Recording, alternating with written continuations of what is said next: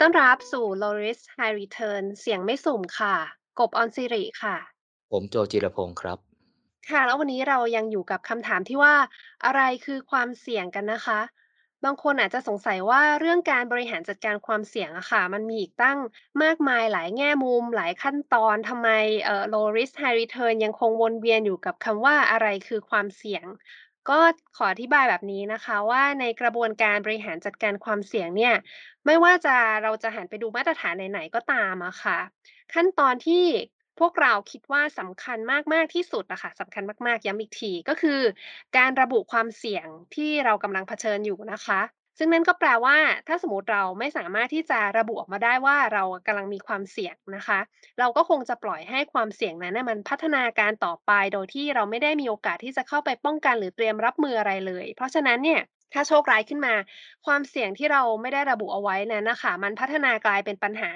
มันก็จะส่งผลกระทบที่อาจจะเจ็บปวดต่อตัวเรานะคะ เพราะฉะนั้นพอดแคสต์ของเราอะค่ะ ก็ยังขอวนเวียนอยู่กับคำว่าอะไรคือความเสี่ยงหรือการระบุความเสี่ยงนั่นเองในแง่มุมต่างๆ เพื่อที่จะเป็นประโยชน์ในการเรียบเรียงวิธีความคิด ไล่เรียงไปในทุกๆเหตุการณ์ จนเออท่านผู้ฟังสามารถพบความเสี่ยงที่จะซุกซ่อนอยู่เอาจริง ๆ เพียงแค่ เจอความเสี่ยงแค่ตัวเดียวแล้วเข้าไปบริหารจัดการเนี่ยก็ถือว่าคุ้มแล้วค่ะ ครับผมก็วันนี้เราก็มาคุยกันต่อนะครับ จากคราวที่แล้วที่เราแนะนำว่าการมองความเสี่ยงเนี่ย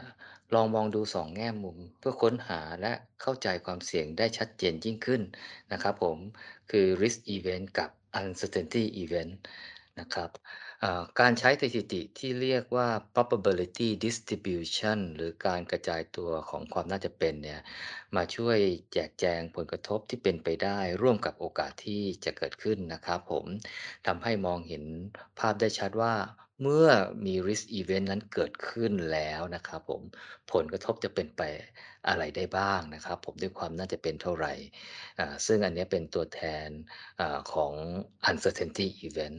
นะครับ EP นี้นะครับจะกลับมาพิจารณาเรื่องของ risk event อีกที ก็ขอทบทวนนิดนึงนะฮะว่า risk event ที่เรามองเนี่ยอยากจะให้มองเป็น2 event นะครับผม event แรกก็คือ risk นั้นกลายไปเป็นปัญหานะฮะแล้วก็ส่งผลกระทบกับเรากับ risk นั้นไม่กลายไปเป็นปัญหา ก็ไม่มีอะไรเกิดขึ้นกับเรานะครับผม ในมุมมองของ risk event เนี่ยเราจะใช้การประเมินโอกาสการเกิดเหตุการณ์นั้นนะครับผมหรือ probability ที่มีระดับตั้งแต่ 0%ถึง 100%นะครับผมในการประเมินวิธีการประเมินเนี่ยก็ขึ้นอยู่กับเหตุการณ์นั้นนะครับผมว่ามันเป็นอย่างไร เป็นอะไรนะครับผม แต่ เอ่อ เราก็เห็นว่าน่าจะมี 2 แนวทางหลัก ๆ เนี่ยนะครับผม เอ่อ ดังนี้นะครับผม เอ่อ แนวทางแรกเนี่ยนะครับผม เอ่อ ถ้ามีข้อมูลของการเกิดปัญหาขึ้นในอดีต เราก็สามารถนำเอาข้อมูลในอดีตนั้นเนี่ยมาอ้างอิงในการประเมิน probability ได้นะครับผม เอ่อ แต่ แต่อีกแนวทางหนึ่งเนี่ย คือถ้าเราไม่ค่อยมีข้อมูลนะ หรือมีข้อมูลน้อยมากนะครับผม ก็ต้อง เอ่อ วิเคราะห์ต่อไปว่า risk นั้นเนี่ยมันมีปัจจัย หรือ risk e risk factor อะไรบ้างนะครับผม ที่จะทำให้ risk ตัวเนี้ยกลายไปเป็นปัญหา ก็มีอะไรบ้าง ก็เราก็ต้องแจกแจงมาให้ครบถ้วนนะครับผม อ่า ในกรณีแรกนะฮะในกรณีที่เรามีข้อมูลในอดีตนะครับผม ทำได้ไม่ยากนะครับ ขอ มีเพียงข้อมูลที่น่าเชื่อถือ และเป็นตัวแทนที่ดีที่จะนำไปประเมินว่า risk นั้นเนี่ยมันมีโอกาสเกิดขึ้นประมาณเท่าไหร่นะครับผมส่วนกรณีที่2นะครับผมก็ทำเพิ่มอีกนิดนึงนะครับเพราะไม่มีข้อมูลอดีตมากนักนะฮะเราก็จะลงลึกไปดูรากเหง้าของความเสี่ยงนั้นนะว่ามันมีปัจจัยอะไรเกิดที่เป็น ประกอบขึ้นทำให้เกิดความเสี่ยงนี้ได้บ้างนะครับผมอย่างเช่นความเสี่ยงในการเกิดอุบัติเหตุทางรถยนต์นะครับผมถ้าสมมุติว่าเราเป็นหน่วยงานภาครัฐที่ดูแลงานด้านจราจรนะคะก็ง่ายง่ายง่ายมากเลยนะเราก็เอาสถิติการเกิดอุบัติเหตุ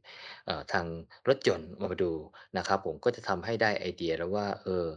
อันนี้เนี่ยควรจะเป็นความเสี่ยงที่รัฐเข้าไปดูแลไหมและมีความโอกาสจะเกิดขึ้นมากน้อยเพียงไรนะครับ ค่ะ แต่ถ้ายกตัวอย่างที่มันใกล้ตัวเราเกี่ยวกับตัวเราเองบ้างอะค่ะ ความเสี่ยงในการเกิดอุบัติเหตุทางรถยนต์เนี่ย ก็อาจจะเป็นข้อสงสัยว่า เอ๊ะ แล้วอะไรมันจะเป็นความเสี่ยงของเราบ้าง สมมติว่าเราไม่เคยเจออุบัติเหตุเลยตั้งแต่ขับรถมานะคะ แบบเนี้ยเราก็อ้างอิงอดีตไม่ได้ละ ค่ะ ก็อยากให้เรามองอีกแนวทางหนึ่งค่ะ ที่พี่โจกล่าวถึงเมื่อสักครู่ก็คือ ลองไปวิเคราะห์ลงไปในรายละเอียดว่า ปัจจัยอะไรล่ะที่มันเป็นเอ่อจะทำให้เราเกิดอุบัติเหตุได้บ้างนะคะ ไม่ว่าจะเป็นสภาพรถ สภาพคนขับนะคะ ขณะที่ขับรถง่วงนอนนอนพอหรือเปล่านะคะ สภาพถนนที่เดินทางรวมถึงระยะทางด้วยนะคะ เราขับไกลเราขับถนนลื่นไหมนะคะ สภาพการจราจร แล้วสุดท้ายก็สภาพอากาศนั่นเองค่ะ ถ้าเอ่อฝนตกทัศนวิสัยก็จะไม่ดีเป็นต้นนะคะ ถ้าเราดูวิเคราะห์ดูแต่ละ risk factor ของการเกิดอุบัติเหตุนะคะการเกิดอุบัติเหตุเนี่ยก็อาจจะมาจาก factor ใด factor หนึ่งเพียงแค่ factor เดียว แล้วก็ส่งผลกระทบไม่ว่าจะเป็นความเสียหายต่อรถยนต์ หรือว่าบาดการบาดเจ็บของผู้ขับรถหรือผู้เดินทางนะคะ หรือว่าอุบัติเหตุเนี่ยก็อาจจะเกิดจาก risk factor มากกว่า 1 factor หลาย ๆ factor เกิดขึ้นพร้อมกันก็ได้เหมือนกันค่ะ ซึ่งก็จะส่งผลอาจจะส่งผลกระทบที่รุนแรงกว่าก็ได้นะคะ ตัวอย่างนี้ค่ะ เป็นเหตุการณ์ทั่วไปที่ไม่ได้สลับซับซ้อนอะไรมากนัก แต่จะเห็นว่าเราก็ยังสามารถที่จะคิดวิเคราะห์ แล้วก็แยกแยะรายละเอียดเพื่อที่จะระบุความเสี่ยงยังทำได้เลยนะคะ แล้วถ้าหากไปมองเรื่องที่สลับซับซ้อนยิ่งขึ้น หรือเป็นเรื่องที่เราไม่ค่อยคุ้นเคย เป็นเหตุการณ์ที่นานๆเกิดที หรือบางทีอาจจะไม่เคยเกิดขึ้นเลยก็ตาม การวิเคราะห์เพิ่มเติมเพื่อที่จะหา risk factor เนี่ย ก็จะช่วยให้เราประเมินได้ว่า อะไรควรจะเป็นความเสี่ยงที่ควรจะไปบริหารจัดการค่ะ ครับผม เอ่อ ผมคิดว่าหลายท่านคงเคยได้ยินคำเปรียบเทียบว่า เหตุการณ์นี้เป็นเป็น perfect storm หรือพายุที่สมบูรณ์แบบนะครับผมมันมีการเปรียบเทียบคนหรือองค์กรที่เจอปัญหาที่ส่งผลกระทบใหญ่โตมาก จนอาจทำให้คนหรือองค์กรนั้นเนี่ยประสบความยากลำบากอย่างมากนะฮะ คำว่า perfect storm เนี่ยมันเป็นศัพท์ที่ใช้อย่างแพร่หลายหลังจากการออกหนังสืออชื่อ perfect storm นะฮะของ Sebastian Junger นะครับในปี 1997เอ่อมันเป็นหนังสือกึ่งนวนิยายนะฮะ based on true story นะฮะเล่าเรื่องเรือชาวประมงที่อับปางท่ามกลางมหาพายุที่ยิ่งใหญ่ที่สุดในแถบแอตแลนติกเหนือนะครับคำว่า perfect storm เนี่ย ก็แพร่หลายใช้กันมากขึ้นนะมากขึ้นไปอีกนะครับผมหลังจากที่หนังสือเล่มนี้นำนำไปสร้างมาเป็นภาพยนตร์นะฮะแล้วก็ออกฉายในปี 2000 ในหนังสือ Perfect Storm เนี่ยเขาเล่าเรื่องการเกิดพายุลูกใหญ่สมบูรณ์แบบที่ไม่มีชื่อทางการนะแต่ตอนหลังเขาก็มาเรียกเป็นว่าเป็น Halloween Storm บ้าง หรือ Perfect Storm บ้างนะครับพายุลูกนี้เนี่ยเกิดขึ้นในปี 1991 การที่พายุลูกนี้ใหญ่โตที่สุดเท่าที่เคยถูกบันทึกมาในย่านนี้นะครับ เพราะว่า เอ่อ มันมีปัจจัยเนี่ยที่ ที่เกิดขึ้นพร้อม ๆ กันถึง 3 อย่าง เอ่อ ปัจจัยแรกนะครับผม ก็คือมันมีพายุ เอ่อ เฮอริเคนชื่อ Grace นะครับ ซึ่งเป็นพายุเฮอริเคนระดับ 2 เนี่ย พัดมากำลังเข้าฝั่ง อ่า อเมริกานะครับ ทางตอนเหนือนะ ด้านตะวันออกนะครับผม เอ่อ ในขณะเดียวกันนะครับ ก็มี กระแสอากาศอุ่นนะฮะซึ่งเป็น low pressure นะครับผมมาจากอีกทิศทางหนึ่งนะครับผมและในทิศทางตรงกันข้ามกันนะฮะก็มีกระแสอากาศเย็นนะครับผมหรือเป็น high pressure นะฮะทั้งเย็นทั้งแห้งนะครับผมก็พัดมาอีก ทิศทิศทางหนึ่งเหมือนกันนะครับผม